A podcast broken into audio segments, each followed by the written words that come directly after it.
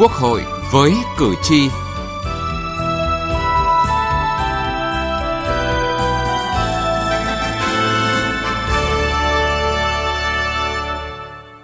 quý vị và các bạn, tục bắt vợ hay kéo vợ của đồng bào người Mông, người Dao Đỏ,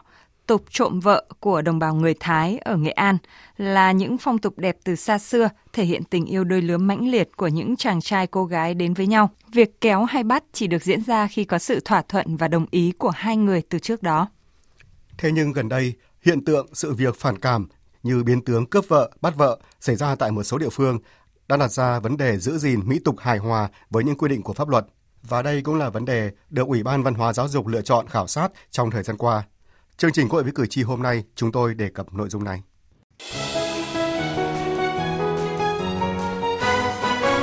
Cử tri lên tiếng. Thưa quý vị và các bạn, vừa qua trên mạng xã hội đăng tải một đoạn clip ghi lại cảnh một bé gái bị nam thanh niên khống chế để bắt về làm vợ tại huyện Mèo Vạc, tỉnh Hà Giang. Một đoạn clip khác ghi lại hình ảnh một cô gái trẻ bị nhóm thanh niên kéo lê trên đường tại Sapa, Lào Cai. Nghi là bắt vợ, mặc cho cô gái gào khóc, phản kháng. Từ những clip này, một lần nữa dư luận xã hội lại dậy sóng và có nhiều ý kiến bình luận trái chiều. Đa phần cộng đồng mạng lên án hành vi bắt vợ theo kiểu cưỡng ép không được sự đồng thuận của người phụ nữ, đặc biệt là việc vi phạm pháp luật hôn nhân gia đình đối với trẻ em gái chưa đủ tuổi vị thành niên. Có ý kiến cho rằng tư tưởng bắt vợ đã quá lạc hậu trong xã hội hiện nay, cần có những biện pháp để khắc phục tình trạng này. Mình có 54 dân tộc anh em,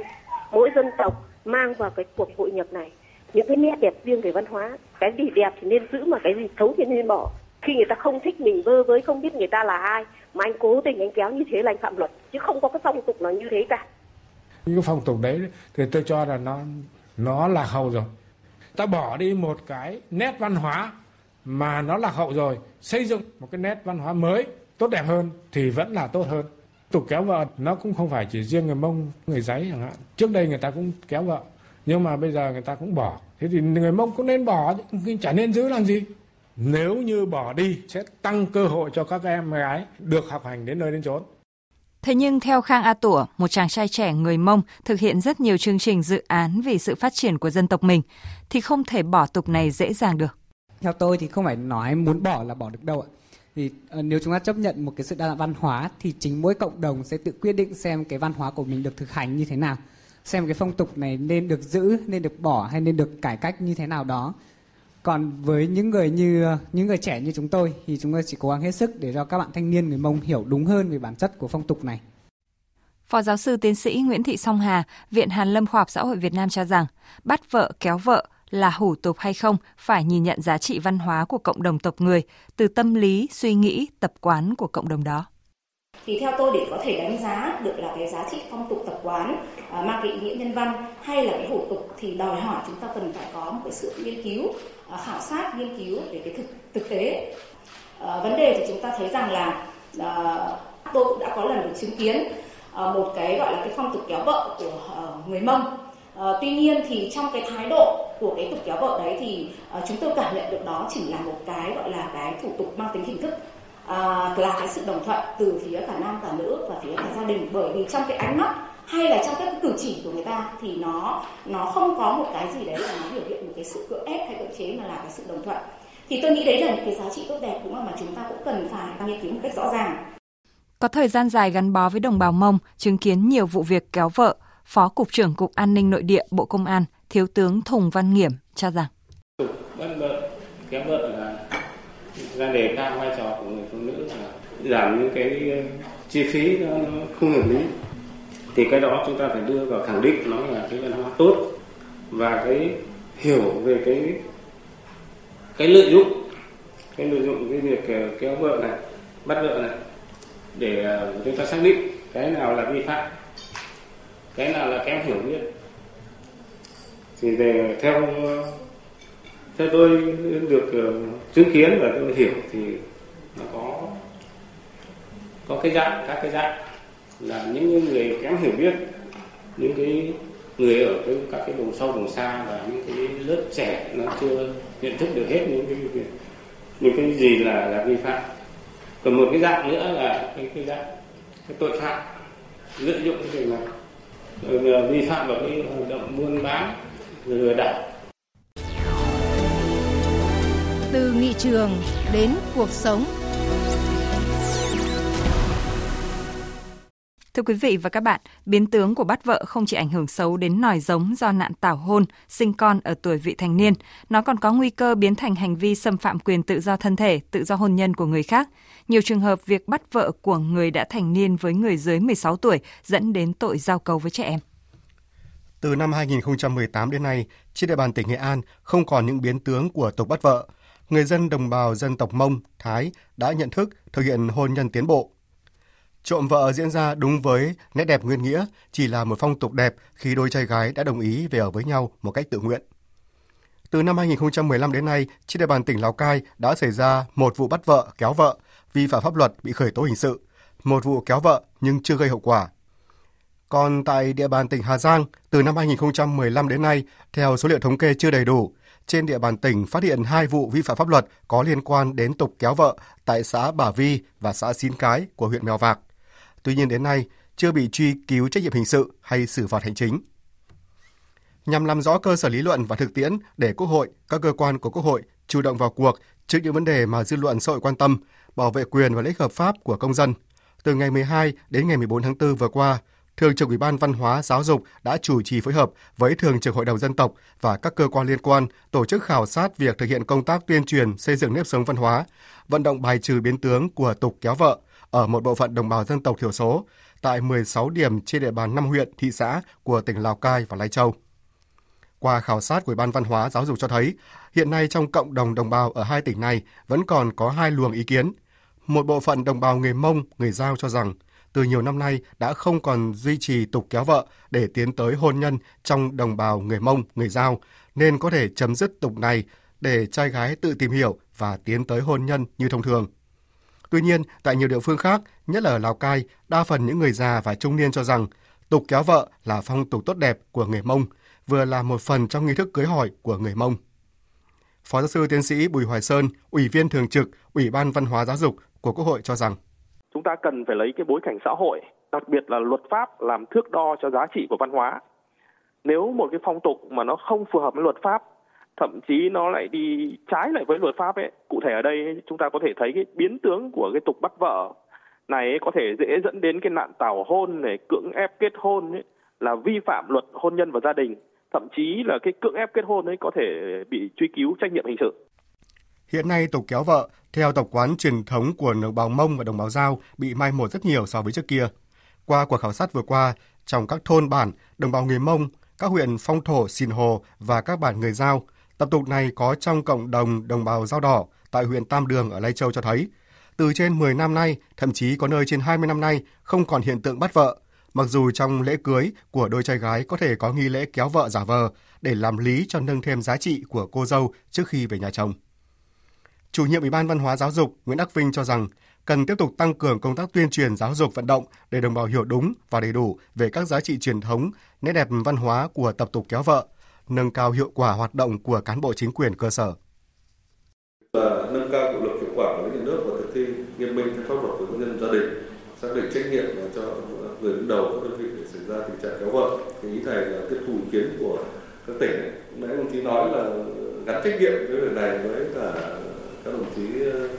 ờ, lãnh đạo ở cơ sở thì tôi nghĩ rằng là cái này các tỉnh thế là cũng rất quyết liệt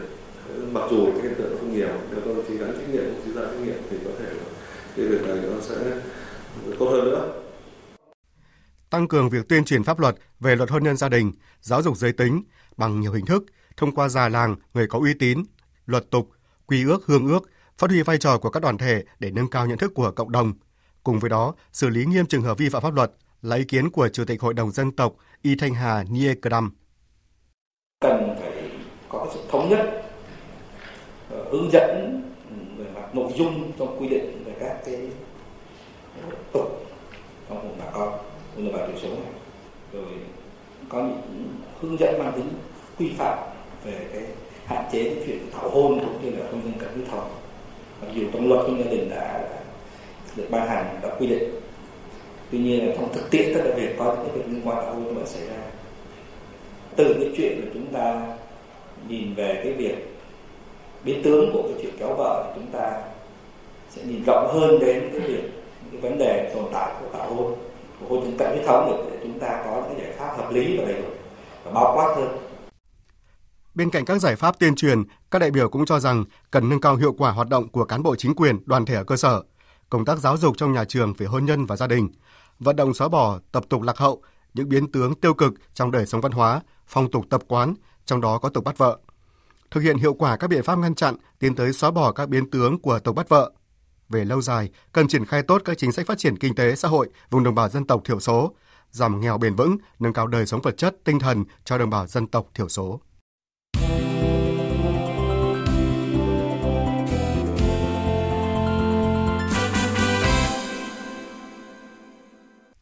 Thưa quý vị và các bạn,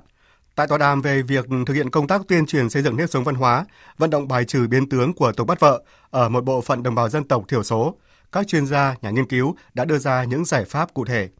Các ý kiến cho rằng cần có các giải pháp xử lý hài hòa, vừa gìn giữ văn hóa nhưng cũng tránh biến tướng dẫn tới tảo hôn, đa thê, vi phạm quyền con người, đặc biệt là quyền trẻ em. Tiến sĩ Hoàng Xuân Lương, nguyên thứ trưởng, phó chủ nhiệm Ủy ban dân tộc góp ý. Trong thực tế, một số người lợi dụng cái phong tục đó để mà bắt cả cái cô gái đẹp thì rõ ràng cái việc này chúng ta phải phân loại và xem nếu như có những cái dấu hiệu mà đi để cướp ấy thì rất bắt phải xử lý hình sự rồi.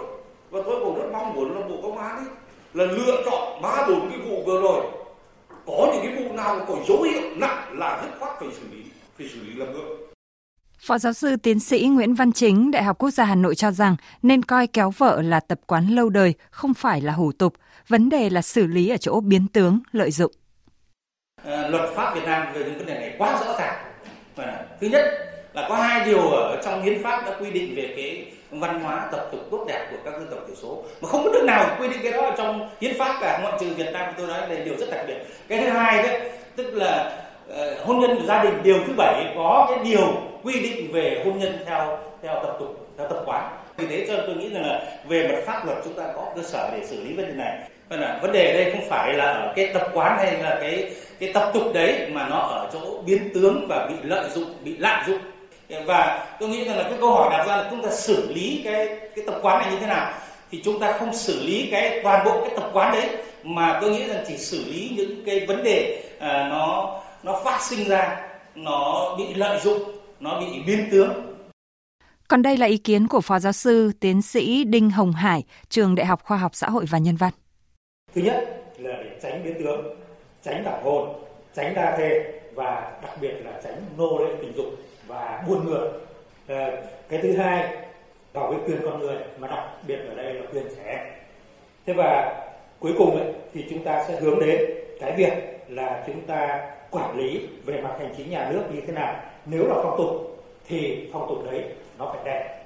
Mà đương nhiên nó đẹp thì nó đúng.